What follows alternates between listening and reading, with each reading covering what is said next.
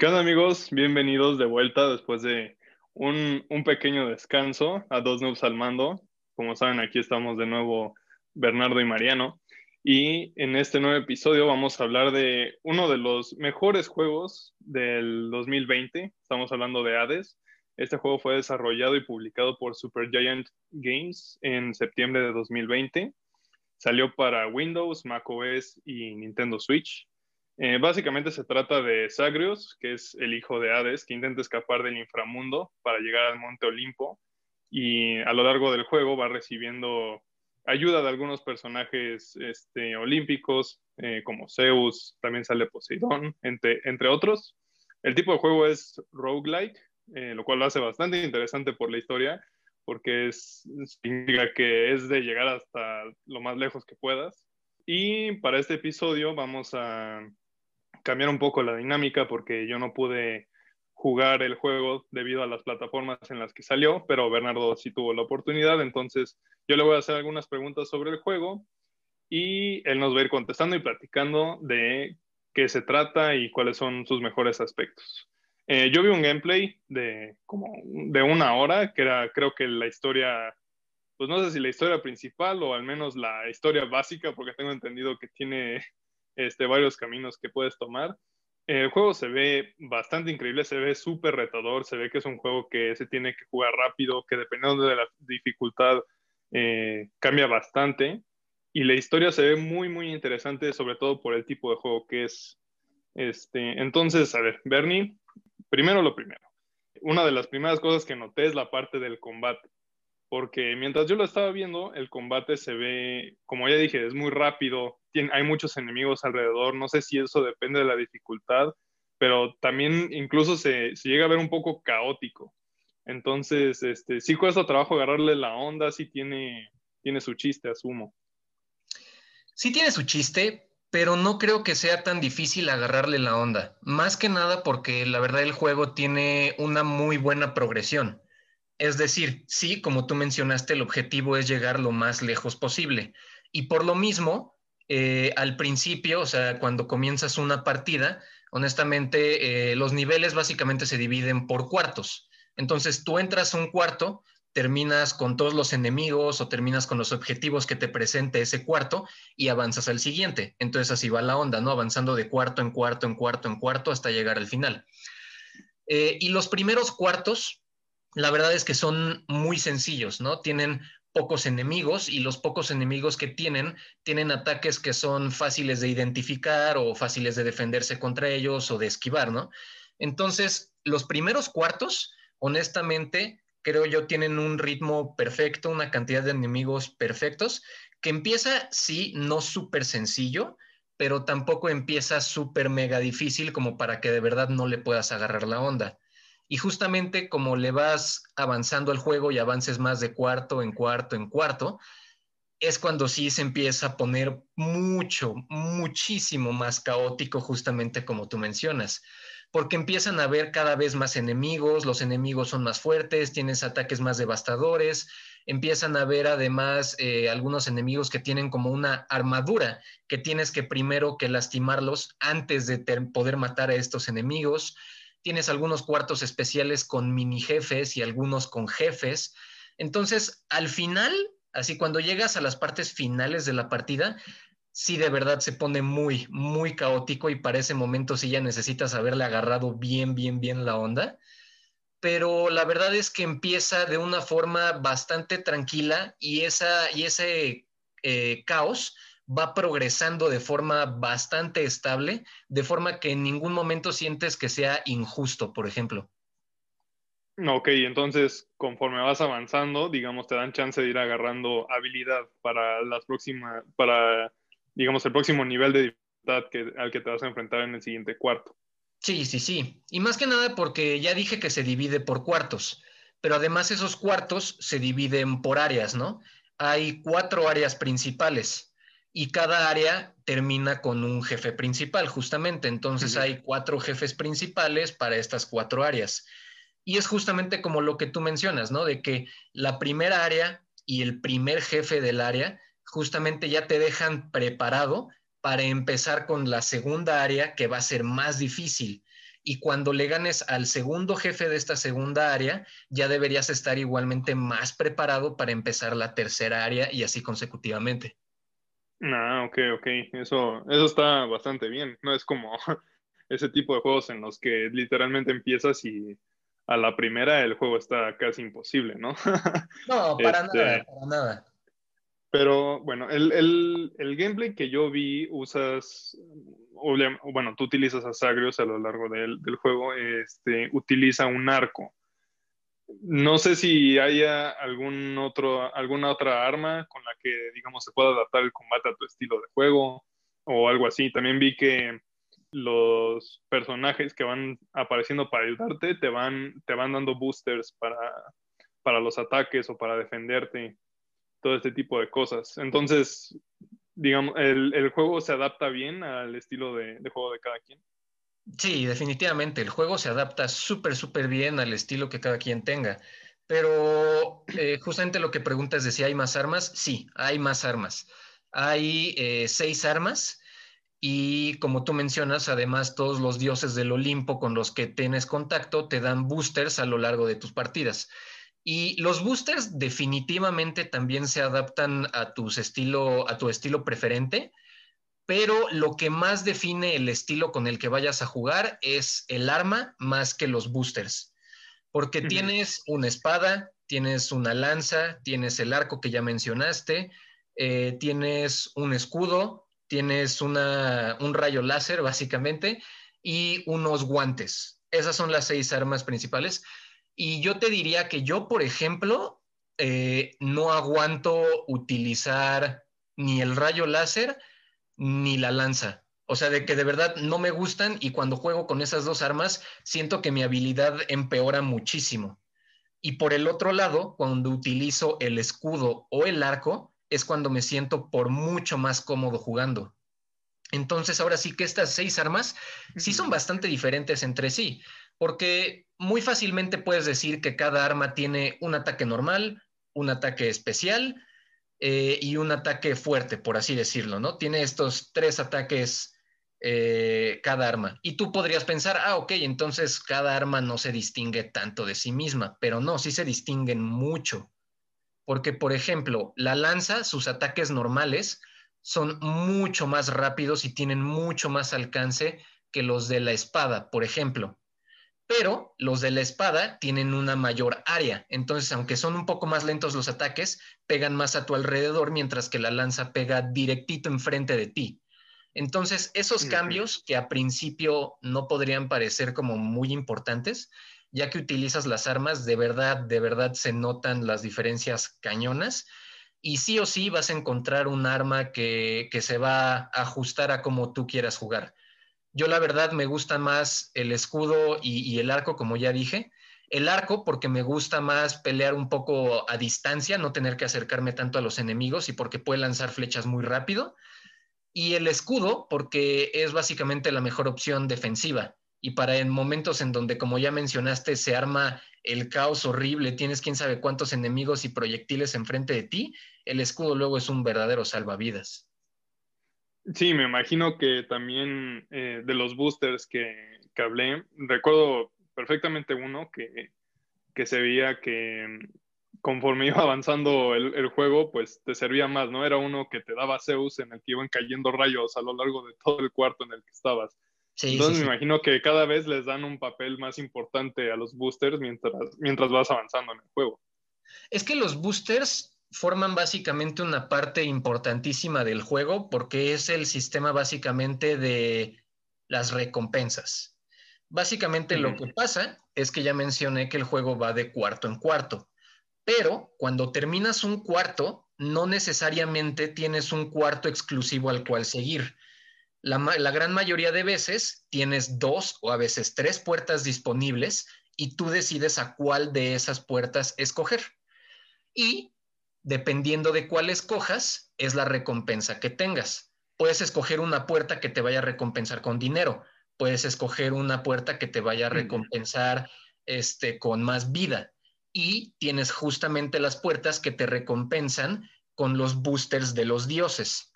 Entonces, eh, yo, por ejemplo, eh, bueno, no, no sé si solo yo, seguramente es mucha gente, pero por lo general, antes de irnos por puertas que nos den vida o dinero, por lo general nos vamos por puertas donde nos den un booster de algún dios para justamente tener más habilidades y ya los pisos más difíciles, ya tener todas las habilidades que necesitemos y en ese momento ya nos podemos preocupar por el dinero y la vida.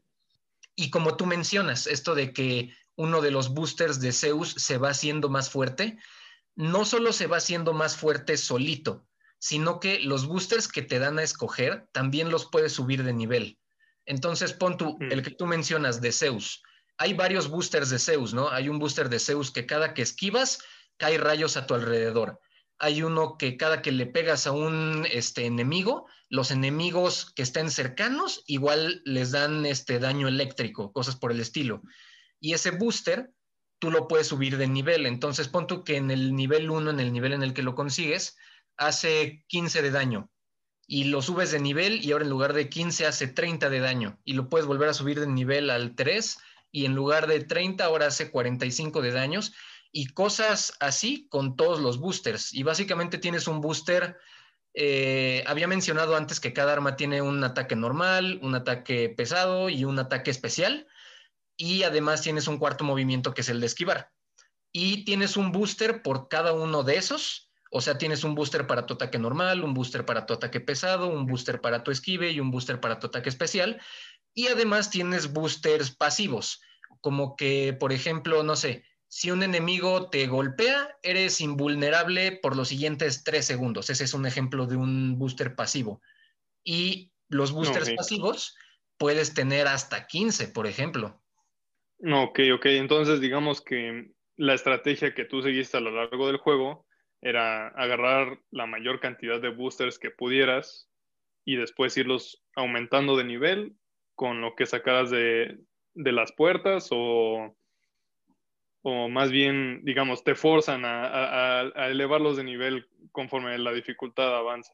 Sí, digo, definitivamente puedes no subirlos de nivel, porque cuando tú decides subir uno de nivel, básicamente, mm, esto es algo que no mencioné, cuando escoges un booster, no te están dando a escoger ese booster solito. Por lo general te dan tres a escoger y tú eliges uno y pues los otros dos obviamente no se quedan contigo. Entonces, cuando escoges subir uno de nivel, estás rechazando también las opciones de conseguir un booster nuevo. Entonces ahí tú tienes que pensar, ¿no? O sea, ¿qué me conviene? ¿Subir de nivel lo que ya tengo o conseguir algo nuevo? Entonces eso depende muchísimo, porque puede ver, puede que en alguna partida hayas escogido un booster que nunca habías escogido y lo usas y te das cuenta que la verdad no te gusta mucho o no le ves muy buen uso. Entonces, pues es mejor la verdad escoger uno nuevo. Pero pon tú que escogiste ese nuevo y resultó que era buenísimo pues entonces mejor lo subes de nivel. Entonces realmente ahí es toda una estrategia de qué vas escogiendo y qué, a qué le das prioridad, a, a, fortalecer lo que ya tienes o a conseguir cada vez más. Sí, creo que eso es un gran aspecto del juego porque, digamos, no te suelta todo para que tengas todo y prácticamente te hagas invencible al final, sino que, que sí, te sí te dan a escoger eh, si quieres sacrificar eh, como tú dices, boosters por tener más poder o al revés, ¿no? Quizás en tu estilo del juego hay un booster que escogiste, como dices, y, no queda contigo, entonces prefieres escoger otro. No, entonces eso, eso me parece que es un gran aspecto del juego. No, está genial. Y además lo que hace que esto sea mejor es la gigantesca variedad.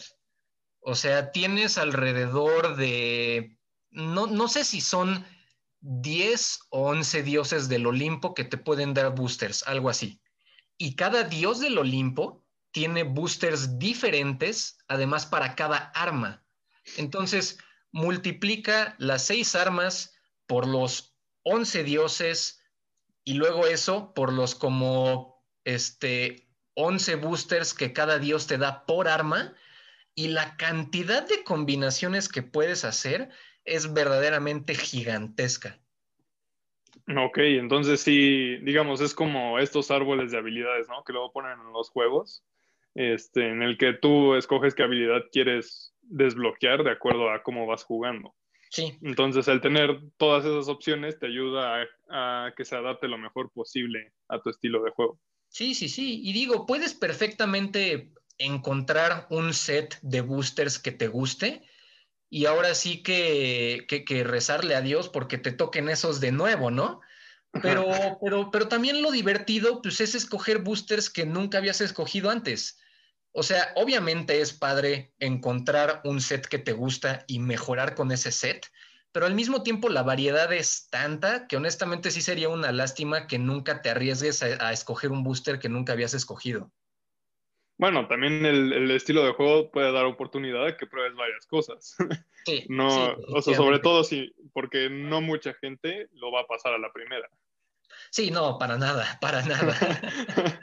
sí, exacto. Y just, ahora, este, justo ahora lo que mencionas de las distintas puertas, vi en el, bueno, el gameplay que vi duraba una hora, o sea, era un tipo que se lo pasó eh, bastante rápido el juego.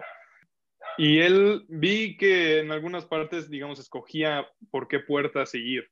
O había una parte en la que habían, creo que Sagro se sube a un, a un barquito y hay distintos canales por los que puedes ir. Entonces, uh -huh. eh, ¿eso afecta en algo a la historia, el camino que tú sigas? ¿O, o no? no? Digamos, siempre termina igual. No realmente, porque realmente lo que diferencia los diferentes caminos que puedes tomar es lo que ya mencioné de las recompensas. O sea, si tú tomas camino A o camino B, la diferencia como tal va a ser si en el camino A tienes un booster y en el camino B tienes dinero como recompensa. Pero como tal, este, en términos de historia y de gameplay, pues no pasa realmente mucho. Digo, la mayor oh, okay. diferencia que puede haber es que uno de los cuartos sea el cuarto de un mini jefe o de algunos enemigos más difíciles y que el otro cuarto tenga enemigos, obstáculos más sencillos, ¿no? Pero, pero realmente en cuestión de, la historia que mencionaste, los puntos importantes de la historia son los jefes. Entonces, los cuartos que quieras tomar antes de llegar al jefe no afectan a la historia para nada. Ah, ok, ok, bien. Este, ahora, hablando justo de los jefes, intentemos hacer esta parte, pues, intentando spoiler lo menos posible, pero pues sí aparecen jefes como Tisífone, Hydra, está Teseo y el Minotauro, y te enfrentas a los dos al mismo tiempo, entonces esa parte se me hizo muy loca. Y también, eh, pues te enfrentas a Hades en cierto punto del juego. Y todo, sí. todos, este, igual, como habías mencionado, que va progresando la dificultad, cada uno se ve cada vez más difícil. Pero, ¿cuál fue para ti el que más trabajo te costó? Yo de lo que vi, vi que el enfrentar a Teseo y al Minotauro al mismo tiempo fue una de las más frustrantes, pero no sé cuál haya sido tu opinión. No, definitivamente Teseo y el Minotauro. Definitivamente. es que eh, eh, todos los jefes son difíciles, o sea, eso sí lo pongo desde ahorita. Todos los jefes son difíciles. Antes de siquiera llegar a mi primer encuentro con Teseo y el Minotauro, perdí un buen de veces contra el Hidra. Y antes de llegar contra el Hidra, perdí un buen de veces contra el primer jefe. O sea, eso sí lo pongo desde el principio. Con los jefes no se... Eh, se soltaron el chongo básicamente y dijeron, a ver, van a estar difíciles. Pero ya viéndolos, ya viéndolos todos Ajá. en retrospectiva, sí creo que los que más trabajo me costaron fueron Teseo y el Minotauro. Y, y de hecho es chistoso porque morí como tal más veces, morí más veces contra el primer jefe que contra Teseo y el Minotauro. Pero para cuando llegué contra Teseo y el Minotauro, yo ya uh -huh. tenía la experiencia suficiente como para vencerme al primer jefe bastante sencillo. Y aún así, ellos me destrozaron. Entonces, poniéndolo okay. eso en perspectiva, aunque haya muerto más veces en el primer jefe, eso era más que nada porque todavía no tenía tanta experiencia con el, con el juego en general, más que porque el primer jefe fuera más difícil. Ok, ok, pero digamos en general sí, con los jefes sí lo hicieron, digamos, tipo Fury, cuando hablábamos de que todos los jefes tenían su grado de dificultad. Igual aquí, solo que aquí en medio tienes, tienes enemigos pequeños, ¿no? Por los que tienes que pasar antes. Sí. Pero igual es, para mí me parece un gran sistema aún así porque justo como dices te va, te va, te va preparando para lo que viene después. Entonces, tú digamos, obvio, pues siendo el primer jefe al que te ibas a enfrentar, no tenías esa experiencia de enfrentar a un jefe, pero ya llegando a uno más difícil, pues ya le vas agarrando un poco más la onda. En efecto, pero, pero híjole, eso que mencionas de que pues los jefes, entre antes de los jefes están todos los cuartos, híjole, eso, ese sentimiento de, por ejemplo, llegar contra un jefe, pero estar básicamente ya sin vida de todos los cuartos anteriores por los que pasaste, híjole, ese sentimiento de adrenalina sí se siente bien, bien fuerte, porque dices, no inventes, ya nada más me quedan 10 o 15 puntos de vida, que eso ya es muy poquito, y ya voy contra el jefe, ¿no? Pues tengo que jugar excelente si quiero ganarle. Ha de ser bastante frustrante llegar a esas instancias porque lo primero que has de pensar es, tengo que repetir todo otra vez. si, si me va decentemente, tengo que repetirlo todo de nuevo. Pero lo, lo que más me impresiona es que teniendo una historia, hagan que funcione bien el tener que, que repetir el juego. Sí. E, este, supongo, supongo, que es porque, digo, la historia no es súper complicada tampoco, ¿verdad? Pero aún así sí tiene cierto reto que mantengas a alguien jugando, aunque tenga que repetir todo de nuevo. Definitivamente. Yo, yo creo que ahí son dos cosas las que hace que esto funcione. La primera es que no toma así tantísimo tiempo una partida. Si vas lento, o sea, si vas lento, una partida completa te puede salir en unos 30 o 40 minutos. Si vas rápido, lo puedes terminar en 20 minutos. Y pon tú que si pierdes en las primeras partes del juego, ahí se te fueron unos 10, 15 minutos. Entonces, intentar otra partida no se siente como una pérdida gigantesca de tiempo, se siente como, ah, bueno, esta primera partida fueron unos 15, 20 minutos, pues puedo echarme otros 15 o 20 minutos sin problema, ¿no? Esa fue la, esa, esa yo creo que es la primera razón. Y la segunda razón por la, por la que creo que esta historia funciona tan bien dentro de este contexto que mencionas de tener que repetir una y otra y otra y otra vez, es que pues estás en el inframundo, o sea, tu personaje principal y toda la historia está en el inframundo. Entonces, cuando mueres, pues no es como que desaparezcas ni que necesite una excusa mágica para repetir eh, ni nada, pues simplemente lo mandan al principio, ¿no? O sea, ya, ya está en el inframundo, no lo pueden matar como tal. y pues justamente el objetivo de Zagreus es el de escapar del inframundo. Entonces, todo esto hace que la historia tenga muchísimo sentido y ayuda que los jefes eh, hagan mención a esto. Si, por ejemplo, un jefe te derrota, cuando llegas con ese mismo jefe otra vez, antes de empezar hay un pequeño diálogo. Y en ese pequeño diálogo el jefe hace mención de que ya te venció una vez y te está preparado para vencer otra vez y mandarte otra vez hasta lo más profundo del inframundo. Entonces, el que todos los personajes eh, porque hay muchos personajes. El que todos los personajes justamente tengan conciencia y hagan referencia a que estás intentando salir del inframundo, pero no importa cuán lejos llegues, los enemigos o los jefes te matan y te regresan, a ti te da justamente este sentimiento de progresión, de todos saben lo que está pasando, todos están conscientes de que estoy intentando escapar, de que no puedo escapar. Los jefes también cuando los derrotas una vez y llegas con ellos de nuevo, igual hacen referencia de, ah, la vez pasada me derrotaste, pero esta vez no va a ser lo mismo. Entonces, todos esos detallitos de tantos diálogos, porque de verdad los diálogos son casi infinitos, o sea, yo nunca me tocó ver un diálogo repetido.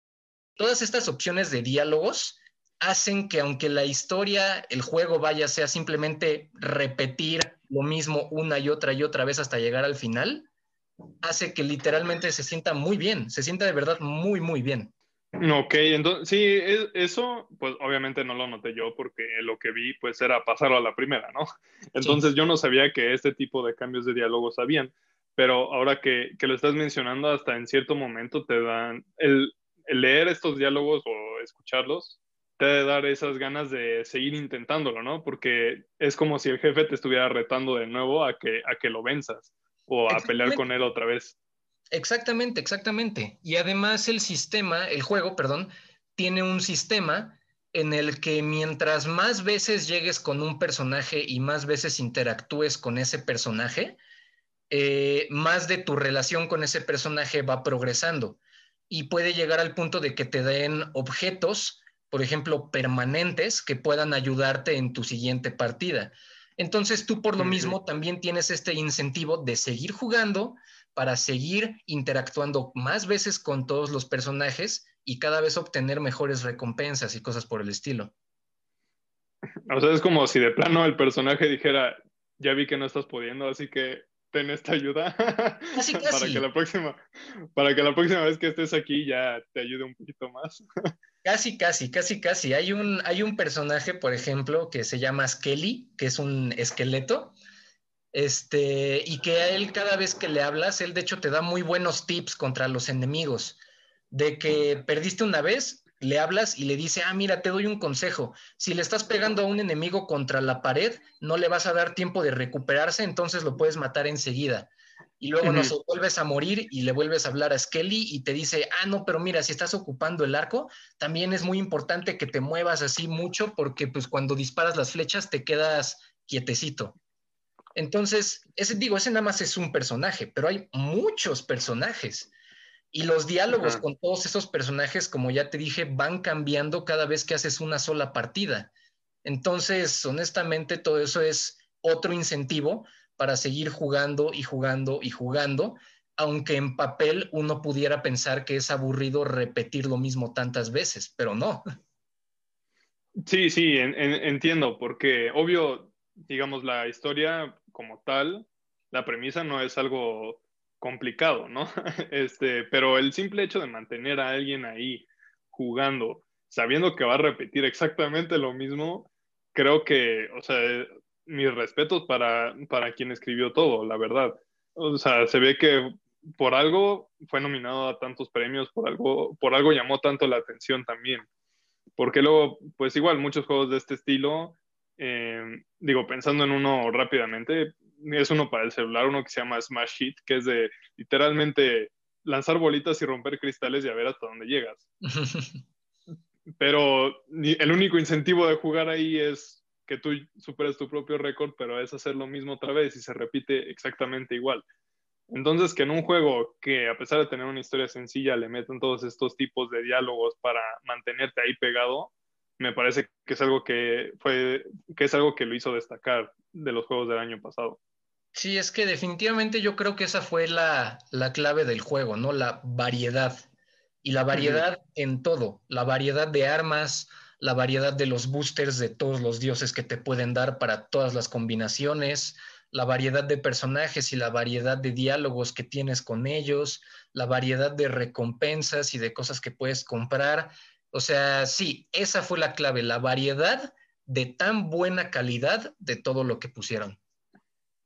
Bien, excelente. Sí, me parece eso increíble. Y ahora, em, ya metiéndonos un poco más en la historia, justo ayer eh, investigando para ver qué preguntas hacerte y qué dos me saltaban del juego, leí que una vez que terminas el juego, hay, digamos, una segunda ronda del juego en la que eh, tú puedes, la, dificultad es mucho más personalizable para, para jugarlo y o sea, no sé si tú ya la, ya la has jugado, asumo que sí. Este, ¿Sabes más o menos qué le espera a la gente? O sea, no, digamos, ya llegaron al final y luego resulta que hay otra ronda, pues. Pues, mira, aquí hay que separarlo un poco en, historia y en gameplay. este, porque de la historia, sin decir spoilers, simplemente les adelanto que si quieren ver toda la historia, van a necesitar este, hacer rondas completas más o menos 10 veces. O sea, si terminan su primera ronda, no crean que ya terminaron la historia, todavía tienen un camino por delante, pero eso es por la historia. De la parte del gameplay, justamente cuando terminas tu primera ronda completa, te dan este, una opción que se llama en inglés HIT, que se traduciría literalmente como a calor, eh, que es justamente para modificar qué, tanta, qué tanto más difícil quieres jugar el juego. Y van desde cosas como desde que eh, en cada encuentro eh, los enemigos hagan 20% más de daño. este, o que si tienes algún objeto que te recupere vida, después de cada rango, ese objeto te recupera 25% menos de vida. Cosas por el estilo, o sea, cosas que por sí solitas tal vez no hacen mucha diferencia, pero hay creo que 15 de estas métricas que puedes cambiar. Y si tú le juegas con las 15 métricas al mismo tiempo, no, te vas a armar un infierno, o sea, sí se pone dificilísimo. pero la ventaja de hacer esto es que en las partidas normales hay algunas recompensas que solamente puedes conseguir una vez. Entonces eso te deja esos recursos muy limitados. Y esos recursos sí los necesitas para comprar cosas más específicamente mejoras para tus armas, que esas son permanentes y pueden ser muy útiles. Entonces, la idea de modificar el juego y la dificultad es que estas recompensas que antes las conseguías nada más una vez, al modificar la, la, dificultad y hacer el juego mucho más difícil, te da la oportunidad de conseguir estas recompensas más veces para ahora sí poder comprar todas estas mejoras de tus armas. Entonces es un muy buen incentivo, porque mejoras para tus armas son pocas y las pocas que hay valen mucho la pena. Y además todo esto le agrega otro grado de dificultad al desarrollo del juego, ¿no? Porque te hacen pasar una ronda y que te va a costar trabajo, te vas a frustrar, la vas a repetir las veces que quieras y luego te salen con otra, ¿no? Entonces, este, le agrega más complejidad no solo al juego, sino también a la historia, porque, como dije, o sea, desde la premisa que dije, dije, parece algo muy sencillo, pero una vez, pero una vez que lo estás jugando te das cuenta de que tiene muchas, muchas cosas mucho más complejas que solamente el intentar escapar. Sí, sí, exacto. Creo que, o sea, también por eso dicen, eh, ahorita tú, tú me vas a corroborar, pero dijeron que con Hades, Supergiant Games ahora sí superó su nivel anterior por, por bastante. Este, no, tú has jugado algunos de los otros juegos que han desarrollado y sí dicen que, que sí, o sea, definitivamente fue un salto mayor en la, en la empresa. Pues mira, este es el cuarto juego de Super Giant Games. Los primeros tres en orden fueron Bastion, Transistor y Pyre. Eh, yo Pyre no lo he jugado, es el único de los cuatro juegos que no he jugado, pero entonces por lo mismo sí he jugado Bastion y Transistor. A mí me sigue gustando más Transistor, simple y sencillamente por el género del juego. Eh, como tú bien mencionaste y como bien lo hemos platicado durante todo lo que llevamos, este, Hades es un roguelite, o sea, de llegar lo más lejos que puedas hasta el final si es que hay un final. Y a pesar de que Hades me gustó muchísimo, Hades es la excepción porque por regla general yo no soy fan de los roguelites. Entonces, nada más por esa, nada más por, por, esa circunstancia que es completa y totalmente subjetiva, a mí me gusta más Transistor porque Transistor es más tradicional de tener un principio, un medio y un final concreto. Entonces, nada más por eso me gusta más Transistor. Pero, pero es indiscutible que en términos de toda la variedad de armas, de combate, de enemigo, de diálogos, definitivamente Hades ofrece mucho, mucho más que Transistor. Eso no, no es discutible. Sí, sin duda. Viendo el, juego, bueno, antes que lo mencionabas, yo en realidad no había visto ningún tipo de gameplay sobre el juego. Nada más había visto las ilustraciones y decía, ah, pues se ve bastante interesante y hasta ahí quedaba mi opinión, ¿no? pero ya viendo el juego, sí me parece que es uno de los más retadores y mejores que vi en todo el año, sin duda. Este, y como tú dices, es por todo lo que tiene, por la complejidad de los diálogos, por todos los enemigos, por cómo va avanzando la dificultad y todo lo que puedes mejorar y puedes personalizar a lo largo del juego. Este, me parece que es uno de, una, una de las mejores cosas que, que se puede hacer por un videojuego. Ahora, ya, ya acabando la entrevista, eh, podemos pasar a, algunos de los aspectos técnicos. Quería empezar por la música porque justo escuché la playlist ayer del, juego y me parece increíble la, música. A mí me, encantó este, en todo y lo noté también mientras jugaba cómo cambia la música cuando estás contra un jefe o dependiendo de en qué cuarto estás eh, y el estilo, obvio, de, de cómo está ambientado ese cuarto. La música creo yo que queda queda perfecto en, en todo el juego. No, la música está espectacular. O sea, yo, por ejemplo, eh, compré eh, el disco de la música de Transistor, porque esa música igual está espectacular. Y honestamente no esperaba nada menos, no esperaba nada menos. Y de nuevo Super Giant Games eh, volvieron a ofrecer todo un disco de súper, súper calidad para acompañar el juego. Las canciones están increíbles, no solo ambientan bien, sino que son esas canciones que afuera del juego también me gusta escucharlas porque simple y sencillamente son muy buenas canciones. Sí, justo lo que hablas de que ambientan bien, eh, digamos, estás en el, en el inframundo, ¿no? Esperas música así un poco sombría, oscura, este, con un ritmo quizás un poco más lento. Y, y, todo eso lo hacen a la perfección, incluso, como te digo, el cómo, el cómo cambia cuando, cuando estás enfrentando a un jefe que ya es una música más este, acelerada, más de, digamos, como que te da adrenalina para que, para que empieces a jugar ya, digamos, en serio, porque es un jefe, ¿no? Todo eso creo que lo hicieron bastante bien. Y otra cosa que también me gustó a mí bastante fue la parte de la animación y la ilustración. Justo uno de, una de las cosas que me recordó, sobre todo la parte del diálogo, es como estos diálogos de Game Boy, ¿no? Que sale nada más el personaje, la foto del personaje y el diálogo abajo para que, para que lo leas. Sí. Y, y todo eso me gustó bastante y sobre todo también la animación, este, el cómo se mueven los personajes, se mueven de una manera casi o sea, perfecta, muy fluida. Para el ritmo que tiene el juego, creo yo que queda excelente. Este, el diseño del, del mundo en general me encantó. Y el cómo ambientan todo también me gustó bastante. A mí eso igual me encantó, porque además lo que me gustó mucho es que hicieron una combinación muy, muy, muy padre de 2D y 3D, en el sentido de que la, al momento de estar en la partida, eh, los personajes, los enemigos y algunos obstáculos dentro de las pistas están en 3D, pero todos los fondos son en 2D. Y la verdad crean un contraste genial. Esos fondos en 2D se ven preciosos, o sea, muy bien detallados, muy bien coloreados, de verdad están hermosos. Y em, uno pensaría, bueno, entonces los modelos en 3D tal vez no quedan, ¿no? Tal vez sería este, se notarían mucho y se notarían feo. Pero no, para nada.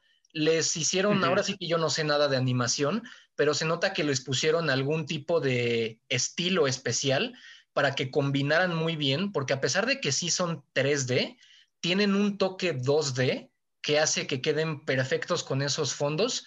Y la verdad, como tú mencionas, cuando están en movimiento, se ven simple y sencillamente sin fallas, o sea, se ven increíbles.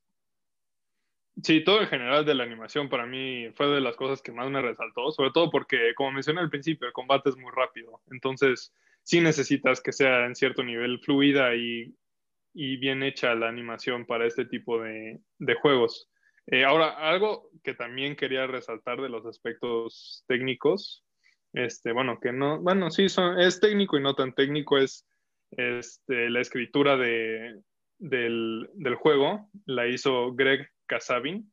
Eh, y creo yo que este señor sí se, o sea, pasó a otro nivel en cuanto a, a, complejidad y el cómo, como tú dices, cómo hizo todo esto de cambiar los diálogos, cómo hizo que la historia funcionara para el tipo de juego. Creo yo que sí, sí se, se, la voló de plano. No, o sea, estuvo impresionante. Yo Hades, eh, siendo un roguelite, Hades es de esos juegos que mucha gente le puede poner muy poquitas horas o muchas horas. Yo le he puesto en total alrededor de 30, 35 horas, que definitivamente está bajo. O sea, hay gente que juega este tipo de, géneros por 100 horas o más. Este, Y a lo que quiero llegar con esto es que en estas 30 horas y tanto de gameplay, de verdad no se repitió, creo que ni un diálogo, ni uno. O sea, estuvo impresionante. Y aunque en momentos los diálogos pudieran parecer eh, mundanos, porque como hay tantos personajes, obviamente no todos los personajes te van a decir algo súper mega importante para la trama, ¿no? La gran mayoría de casos, de hecho, estos personajes tienen diálogos más sencillos y más mundanos que más bien sirven para desarrollar su relación contigo, ¿no? Con Zagreus. Y honestamente quedan, quedan perfecto, de verdad, quedan perfecto. Y yo lo que quiero destacar es que en conjunto a, los a la excelente escritura, también están las excelentes actuaciones de voz. O sea, ah, todo, todo, todo el diálogo está actuado con voz. Todito. Impresionante. Y la verdad, todos los actores hicieron un trabajo fantástico. Sí, yo también creo que se hizo un gran trabajo ahí. Era, era un aspecto que sí había notado, pero no, no lo había resaltado tanto, el hecho de, de los actores de voz.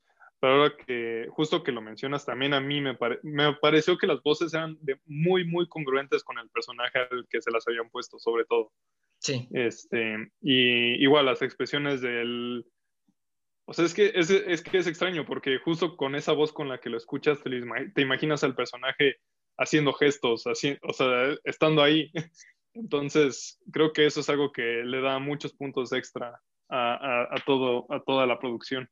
Y un dato que a mí me parece bastante curioso es que además, este, pues la mayoría de actores de voces, si no es que todos los actores de voces, en esto sí no puedo confirmar si todos, pero sé que la mayoría, son de los mismos empleados de Supergiant Games. O sea, no es de que hayan contratado a 20 actores de voces, uno para cada personaje, es de que los mismos empleados desarrolladores pues se prestaron para dar las voces y honestamente lo hicieron espectacular, ¿eh? De verdad. Sí, de verdad sí. Este, muy, muy, muy buen trabajo en general de, en todo, toda la producción del juego. Eh, ¿Alguna conclusión, Bernie, que final que quieras dar, recomendaciones del juego? Si son como yo, eh, de que el género en general de roguelite no les gusta mucho, creen que es medio aburrido esto de repetir lo mismo una y otra vez, al menos denle una oportunidad a Hades. De verdad, denle la oportunidad a Hades, porque con el excelente combate, la excelente música, la historia tan asombrosa y con tantos diálogos tan memorables y con la buenísima actuación de voz, de verdad tiene todo para que incluso alguien como yo, que no es muy fan del género, haya quedado maravillado, de verdad maravillado. Y pues como un plus, es un juego de un estudio independiente. Honestamente es un juego de un estudio independiente que compitió el año pasado contra los más grandes de los grandes y mucha gente este, pues, prefirió Hades por sobre todo lo que salió el año pasado de los estudios multibillonarios que hay allá afuera.